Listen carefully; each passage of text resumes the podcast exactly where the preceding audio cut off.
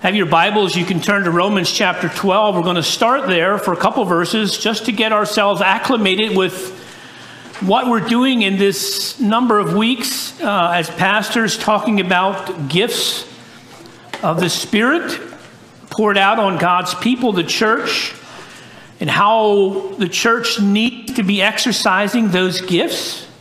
Um, and we're encouraging all of us to know our gift and to exercise that gift. Romans chapter 12, the first eight verses, just to give you a little background about what we're talking about. Paul writing to the church at Rome, and so, dear brothers and sisters, I plead with you to give your bodies to God because of all he has done for you. Let them be a living and holy sacrifice, the kind he will find acceptable. This is truly the way to worship him. Don't copy the behavior and customs of this world, but let God transform you into a new person by changing the way you think. Then you will learn how to know God's will for you, which is good and pleasing and perfect. Because of the privilege and authority God has given me, I give each of you this warning. Don't think you are better than you really are. Be honest in your evaluation of yourselves measuring yourselves by the faith God has given us. Just as our bodies have many parts and each part has a special function, so it is with Christ's body. We are members of one body and we all belong to each other. In His grace, God has given us different gifts for doing certain things well. So if God has given you the ability to prophesy, speak out with as much faith as God has given you. If your gift is serving, serve them well. If you are a teacher, teach well. If your gift is to encourage others, be encouraging. And if it's to give generously, if it is to give, give generously. If God has given you the leadership ability, take responsibility seriously. And if you have the gift for showing kindness to others, do it gladly. Peter Wagner, in his book that we are using as, as the background for our messages concerning gifts says this about the gift of leadership. He says the gift of leadership is a special ability that God gives to certain members of the body of Christ to set goals in accordance with God's purpose for the future and to communicate those goals to others in such a way that they voluntarily and harmoniously work together to accomplish these goals for the glory of God. That's that's what's behind the, the people with the gift of leadership. Um, and that's, we read the gift, the Spirit gives gifts, including the gift of leadership, Romans chapter 12. So I thought, well, who in the Bible could we look to as an illustration of godly leadership, of good leadership? And what kind of character traits would that individual have um, that we could try to pattern our lives after. And whether we have the gift of leadership or not, these traits are still important for us as followers of God. I thought about Joseph. And if you would turn with me to, to uh, Genesis chapter 41, we're going to look at the life of Joseph uh, just a little bit and about how God used Joseph to become great, to become a leader and to in, indeed save his people, the posterity that would come behind him. I'm going to read the first 36 verses, so buckle in. This is going to be a little bit of scriptural background, but I think it's going to help for me to maybe pull some truths from here uh, in regarding church leadership. Genesis 41, verse 1. Two full years later, Pharaoh dreamed that he was standing on the bank of the Nile River. In his dream, he saw seven fat, healthy cows come up out of the water, or out of the river, and begin grazing in the marsh. Then he saw seven more cows come up behind them from the Nile, but these were scrawny and thin. These cows stood beside the fat cows on the riverbank. Then the scrawny, thin cows ate the seven healthy, fat cows. At this point in the dream, Pharaoh woke up. But he fell asleep again and had a second dream. This time he saw seven grains, seven heads of grain, plump and beautiful, growing on a single stalk. Then seven more heads of grain appeared, But these were shriveled and withered by the east wind. And these thin heads swallowed up the seven plump, well formed heads. Then Pharaoh woke again and realized it was a dream. The next morning, Pharaoh was very disturbed by the dreams. So he called for all the magicians and wise men of Egypt. When Pharaoh told them his dreams, not one of them could tell him what they meant. Finally, the, chief, the king's chief cupbearer spoke up. Today I've been reminded of my failure, he told Pharaoh. Some time ago, you were angry with the chief baker and me, and you imprisoned us in the palace of the captain of the guard. One night, the chief baker and I each had a dream, and each dream had its own meaning. There was a young Hebrew man with us in the prison who was a slave of the captain of the guard. We told him our dreams, and he told us what each of our dreams meant. And everything happened just as he had predicted. I was restored to my position as cupbearer, and the chief baker was executed and impaled on a pole. Pharaoh sent for Joseph at once and he was quickly brought from the prison. After he had shaved and changed his clothes, he went and stood before Pharaoh. And Pharaoh said to Joseph, I had a dream last night, and no one here can tell me what it means. But I've heard that when you hear about a dream, you can interpret it. It is beyond my power to do this, Joseph replied, but God can tell you what it means and set you at ease. So Pharaoh told G- Joseph his dream. In my dream, he said, I saw standing on the bank of the Nile River, I saw fat, seven fat, healthy cows come up out of the river and begin grazing in the marsh. But then I saw seven sick looking cows, scrawny and thin, come up after them. I've never seen such sorry looking animals in all the land of Egypt. These thin, scrawny cows ate the seven fat cows. But afterward, you wouldn't have known it, for they were still as thin and scrawny as before. Then I woke up. In my dream, I also saw seven heads of grain, full and beautiful, growing on a single stalk. Then seven more heads of grain appeared, but these were blighted, shriveled, and withered by the east wind. And the shriveled heads followed the seven healthy heads. I'm sorry, swallowed the seven healthy heads. I told these dreams to the magicians, but no one could tell me what they mean. Joseph responded, both of Pharaoh's dreams mean the same thing. God is telling Pharaoh in advance what he is about to do. The seven healthy cows and the seven healthy heads of grain both represent seven years of prosperity. The seven thin, scrawny cows that came up later and the seven thin heads of grain withered by the east wind represent seven years of famine. This will happen just as I have described it, for God has revealed to Pharaoh in advance what he is about to do. The next seven years will be a period of great prosperity throughout the land of Egypt. But afterward, there will be seven years of famine, so great that all the prosperity will be forgotten in Egypt. Famine will destroy the land. This famine will be so severe that even the memory of the good years will be erased. As for you, two similar dreams, it means that these events have been decreed by God, and he will soon make them happen.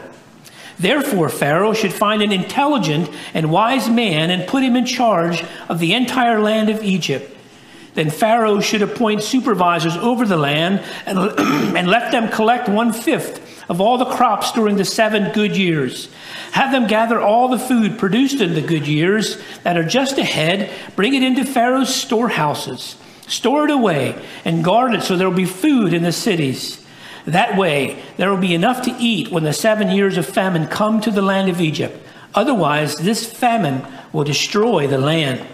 And the story continues, and you Bible students will know the rest of the story, as it were. Um, but I looked at this, this young man and, and tried to um, discover how, how he became so wise. Um, reminds me, I don't know about you folks, but uh, I sometimes have some crazy dreams. Tina and I have been talking. I don't know if it's just because we're getting older. Maybe we have accumulated more memories. But sometimes we have, mem- we have dreams with think, where in the world did that come from? And we just passed them off as silliness. Maybe it was just bad onions we had in our meal the night before. I don't know. But, uh, but there is something that, that maybe we need to be thinking about when it comes to dreams, especially if they occur again and again. It could be that God is trying to, to tell us something. By the way, I thought it was it was good that I read all that scripture. I was really wrestling with, oh, I just cut some of those parts out? And then I remembered what Jesus said in Luke chapter 11 and verse 28. Jesus replied, But even more blessed are all who hear the word of God and put it into practice. So you got a full dose of God's word today because Jesus said, Blessed are those who hear the word of God. I'm sure this isn't the only time you hear the word of God. I trust it isn't. But um, yeah, that's why you got the full uh, chapter, almost a, yeah, a, a, full portion of the chapter. Um, Joseph. Let's look a little bit about Joseph and his youth. He was the 11th child of his father, the 11th son. Um, and it turned out, one of the most favored of his sons. And that's also a lesson there that we could spend a, a, our sermon on about how parents need to be careful of how they treat their children. And I don't know about you, but as a, a father of three sons, I, looking back, understand that I, I treated the oldest different than I did the third.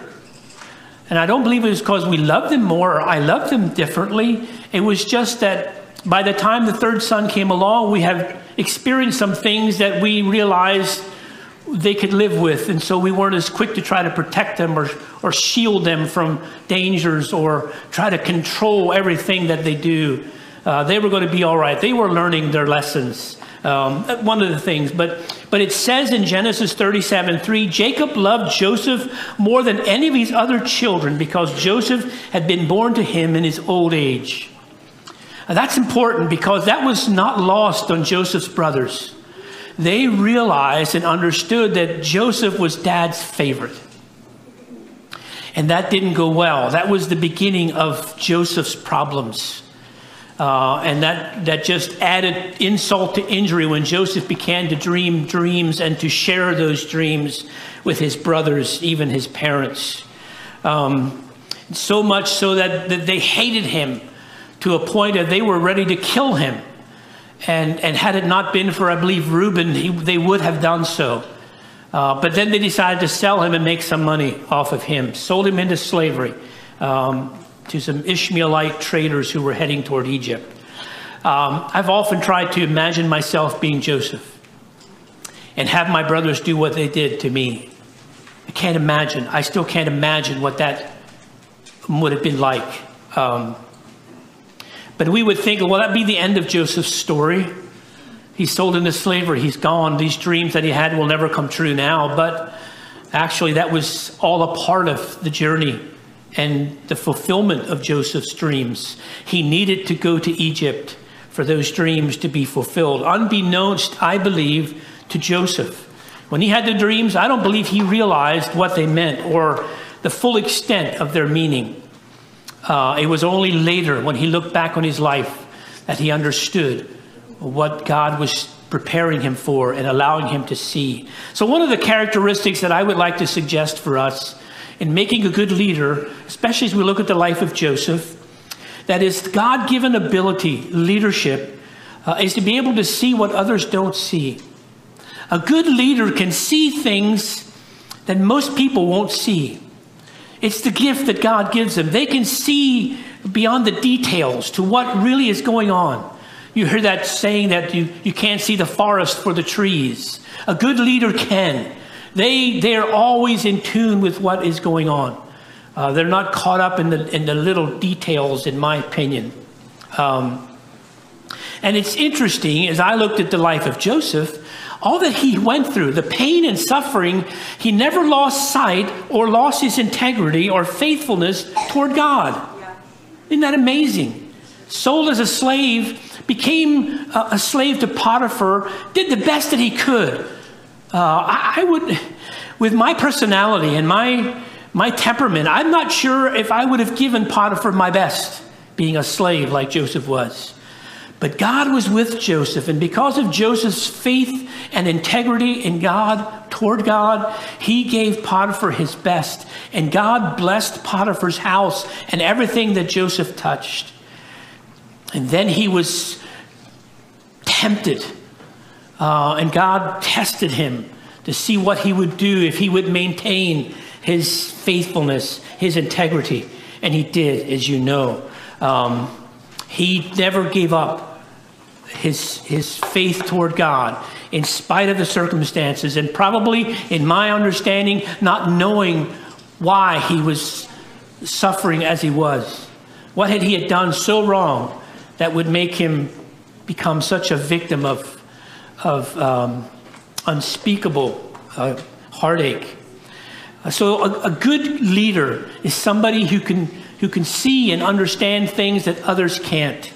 Um, and I, I, look at that as the, the, even Joseph's brothers didn't understand what um, Joseph meant or what was, what was behind these dreams that he shared with them that one day they're all going to bow before him. The, the older brothers are going to somehow bow before the younger one?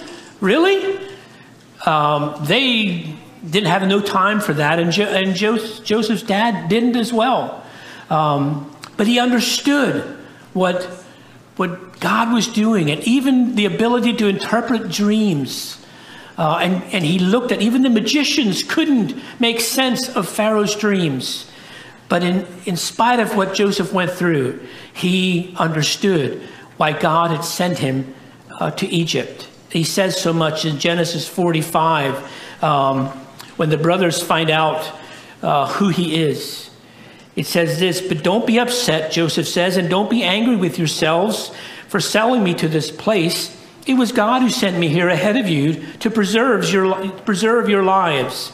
This famine has ravaged the land for two years and will last five more years. There will be neither plowing nor harvesting. God has sent me ahead of you to keep you and your families alive and to preserve many survivors. Um, Joseph understood what was going on, what God was doing in his life. He even says it in chapter 50. After his dad dies and his brothers are suddenly aware that they're at the mercy of Joseph, and they come pleading for forgiveness before him, and he says, You, you meant it for evil, but God meant it for good. He understood uh, what most people don't. And that's a challenge, even for me sometimes, when you think about it. Um, I was talking with a man recently who just struggled because it seems as though the more he tries to do good and to follow God's plan in his life, the, the more heartache, the more problems he has. And he's saying, Why is God allowing this? I don't understand. And I'm, I guess I'm um, wise enough to say I don't either always. But there are some that have wrote about that. Psalm 73 is a great place to go to, where David looked at the life of the wicked and all of their prosperity and say, why am I, why am I doing all this to myself? And then he reveals why. He says, when I, until I went into the sanctuary of God, then I understood their end. Make, then things became clear. I believe that was true uh, in Joseph's life. And I trust it'll be true in this man's life as he stays faithful and doesn't give in to the temptation to, to get angry or bitter toward God or other people, or even to turn his back on God. But to just say, God, I know God is good, and I'm going to trust him, even though what I'm going through is not good. It doesn't feel good. Bible says God works all things together for good. We just need to stay faithful and stay the course, just like Joseph did. Something else that I see in Joseph's life, the third point is God given leadership is often countercultural. Um, they stand uh, uh, as almost a, uh, an outcast in, in comparison to the world. They seem like they're always going against the current, against the tide. It's like that, that illustration you see of a Christian as a, in, the, in a stream of fish. The Christian's going against the tide. They're different, and that's how it should be. I believe Joseph was one of those that God gave him the gift of leadership, and maybe he didn't understand, but he never went along with the other 11 brothers in the things that he did. He always stood out against them. In fact, he was the one that was squealing on them to dad. And that made them angry and hated him more. But he always it would have been so easy for him to just follow the example of his big brothers. I was such a, young boy that did that. I had a brother, older brother in my life that I just thought he he could almost walk on water, and whatever he did, I want to do what he did. Problem was, he got away with it, and I didn't. that was probably a good thing. Imagine if I had gotten away with things. Where might I be today? Um, so, uh, but that was Joseph. He was countercultural. He he didn't go with the rest of the society, meaning his brothers, his family. And I thought of a good illustration. Remember hearing about Billy Graham.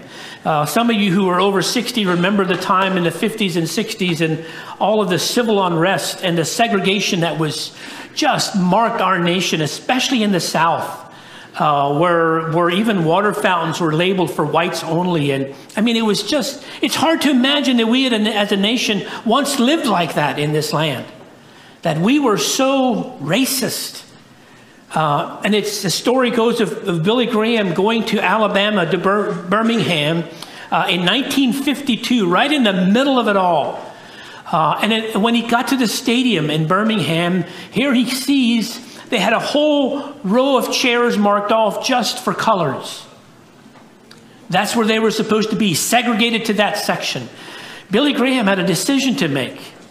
And Billy Graham went and took those ropes down. And much of the chagrin of people in, in Birmingham, they just couldn't hardly get it. The, the article went on to say that he made a lot of enemies because he did that. But he took a stand. He said, This is not going to be, if I'm going to have a crusade here, everyone is going to uh, be free to sit where they want to sit.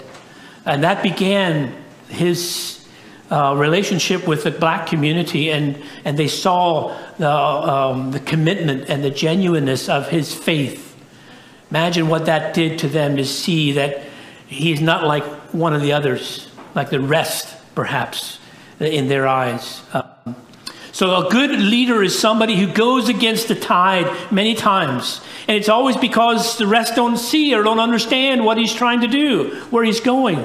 But he has this conviction, this drive, this burning desire to do what's right. And he sees the goal and so he just keeps pressing on and he tries to communicate that goal, as Peter Wagner would say, to help others to come on board, to see, you know what, this is the right thing to do. A fourth characteristic I see of Joseph's life is that a godly leadership has to be patient. And I thought of that looking at the math of Joseph's life. He was 30 years old, it says, when he became second in command in the land of Egypt. And Bible uh, scholars tell us that he was in, in uh, bondage as a slave for 13 years. Sold as a young man of maybe 17. For 13 years, he was in slavery. That takes a patient man to stay the course and say, God is going to work this out. I don't understand. You remember, you, you Bible students, how, how he interpreted the, the dreams of the baker and, uh, and uh, um, the cupbearer, and said, Don't remember, remember me when you get before the king. Don't forget me. And it was two years until Pharaoh had his dreams when suddenly the cupbearer said, Oh, boy, did I mess up. So I believe that there's, there's a characteristic of a good leader is somebody who patiently perseveres, gives people time to get a hold of the vision, uh, and not just yeah, well, we've tried this long enough, forget it. Uh, they just keep on persevering. Um, and we read in Isaiah chapter 40 and verse 31, and this is from the New King James, it says, But those who wait on the Lord shall renew their strength. They shall mount up with, we- with wings like eagles. They shall run and not be weary. They shall walk and not faint. Patience, patience. And who of us wouldn't be willing to admit that we probably don't have as much as we ought to? or we should, or we'd like to. Um, patience. It's so important. Another illustration that I thought of in, uh, in the time of slavery in, in our, our history and the history of the world, um, there was one voice that spoke out. William Wilberforce. Some of you guys who love to read history or, or look at that, he was uh, uh, in the British Parliament, elected there when he was 21. He was elected as a godless man. Three years after he became a member of parliament, he became an evangelical Christian. And then some got up, some folks got to him and said, This slavery issue, this is this is wrong. We need to stop this. We need to break this cycle in our nation. And so he began the journey. In 1980, in 1789, he made his first public um, speech against slavery in the British Parliament. And he kept it up till 1833. 44 years he was fighting this, this blight on their nation of slavery. And by now he was an old, frail man, still fighting. It's, according to this history, he made his final public anti slavery speech in April of 1883. And then on July 26th of that same year, Wilberforce, now frail on his deathbed, was told the government finally made the concessions that guaranteed the passing of a bill for the abolition of slavery. He died three years, three days later. What I'm saying is, if you have the spiritual gift of leadership, you also want to have this, the gift of patience. You need to be a patient person, giving people time to, to hear what's on your heart, the dream that God has placed there, the vision. And they're going to take some time to process that. And they may, may be excited at first and then they'll regress. And you who are leaders need to be able to exercise patience. I think Paul, uh, the apostle, was a man who was patient.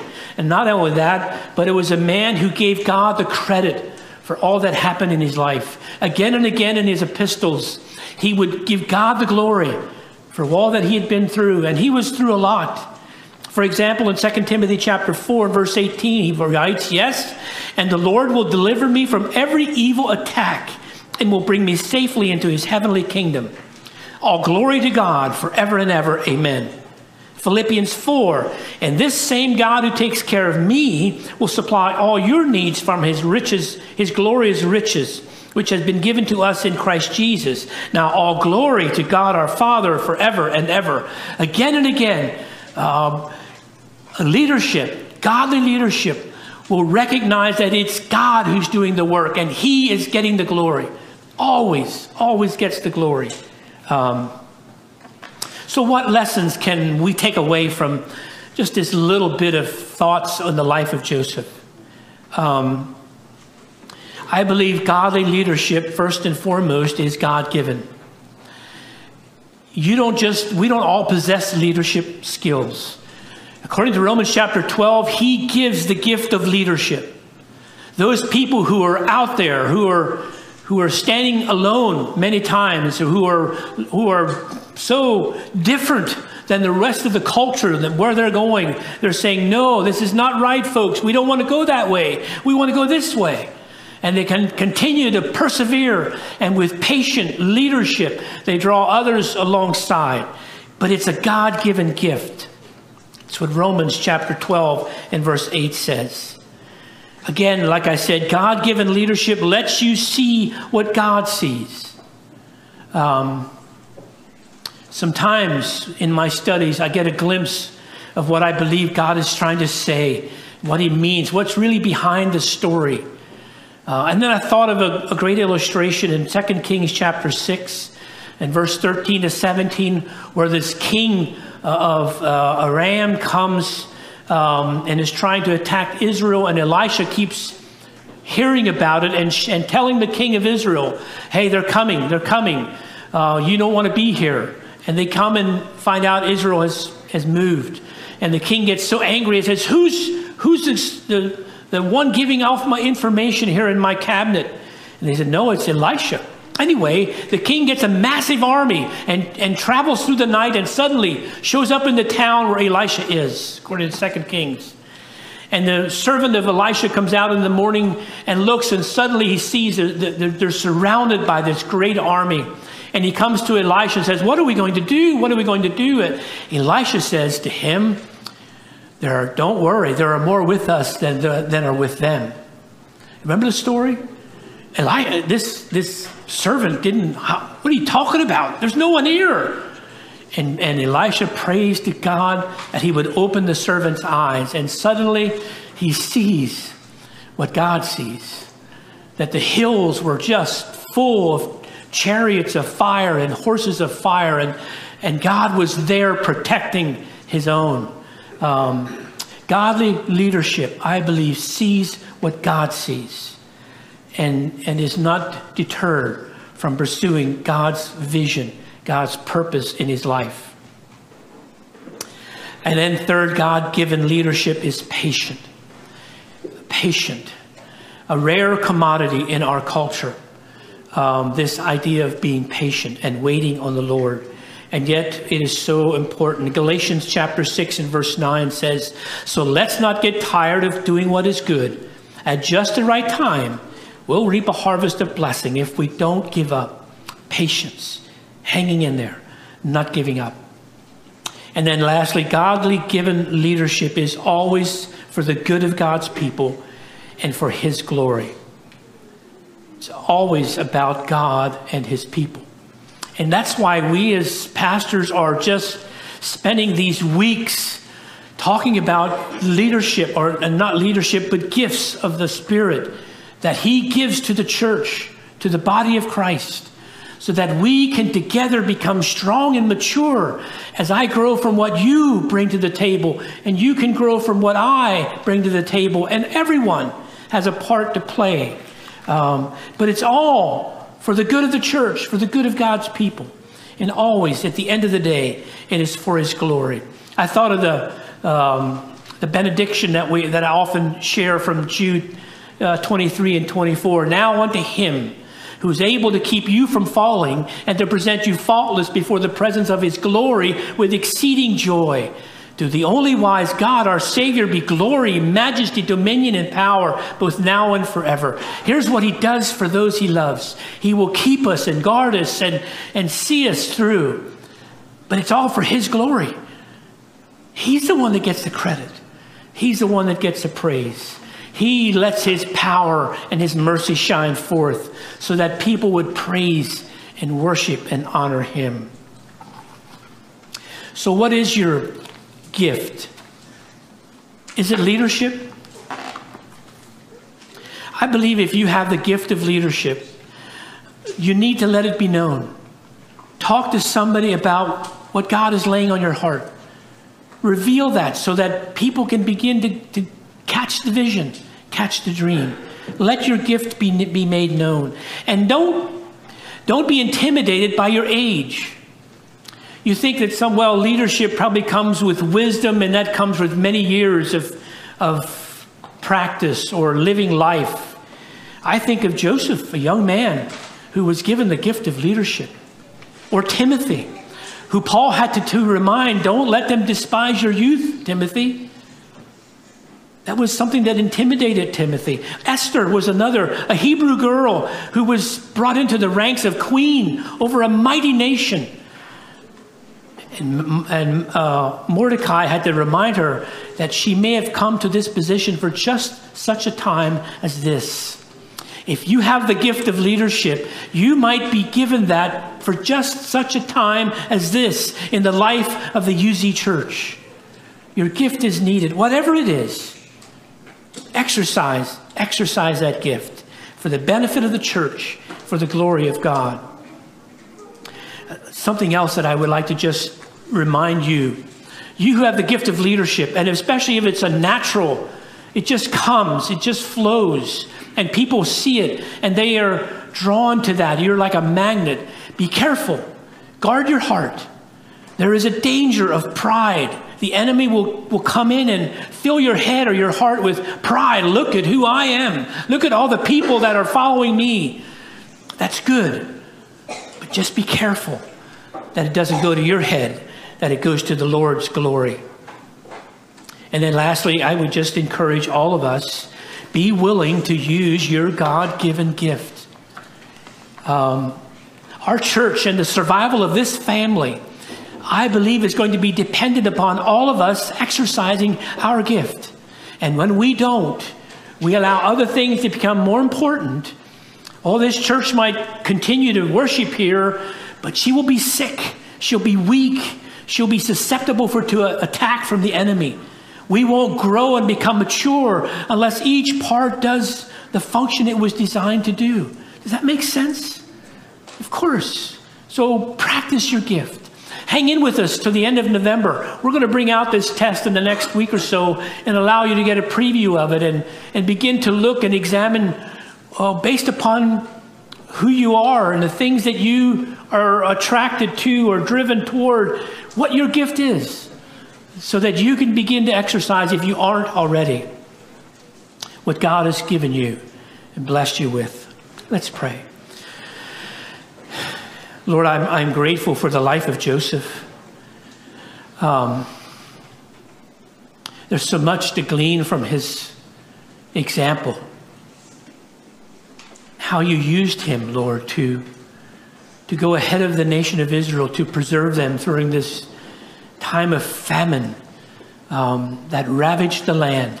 And Lord, you had prepared all along, knowing that this was coming the life of Joseph, through all even the hardships that he endured, that for many of us we would just recoil against and, and just throw up our hands in exasperation, say, This isn't fair. Why would this happen to me?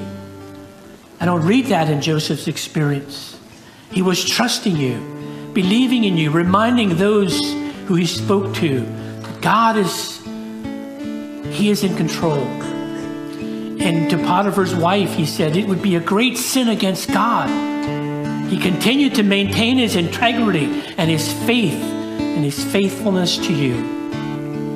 When the time came, Lord, after you had tested him, you had prepared him, years of preparation, you brought him to that place of position where he could use uh, the gifts that you gave him to, to save the nation of Egypt to save his own young nation as well. And then I look, Lord, across this congregation and those who are at home watching. And I believe, Lord, that you would say to each of us, I've given you something. And don't, don't recoil, don't run away from the, the difficulties that I am allowing to come into your life. Therefore, your maturity, therefore, your testing to make you strong with conviction, to stand against the rest of the world and the way that they are going so that I can use you. Lord, I've read somewhere that uh, it's doubtful that God uses anyone greatly until he hurts them deeply. That's something to ponder, Lord. You have this refining process in each of our lives.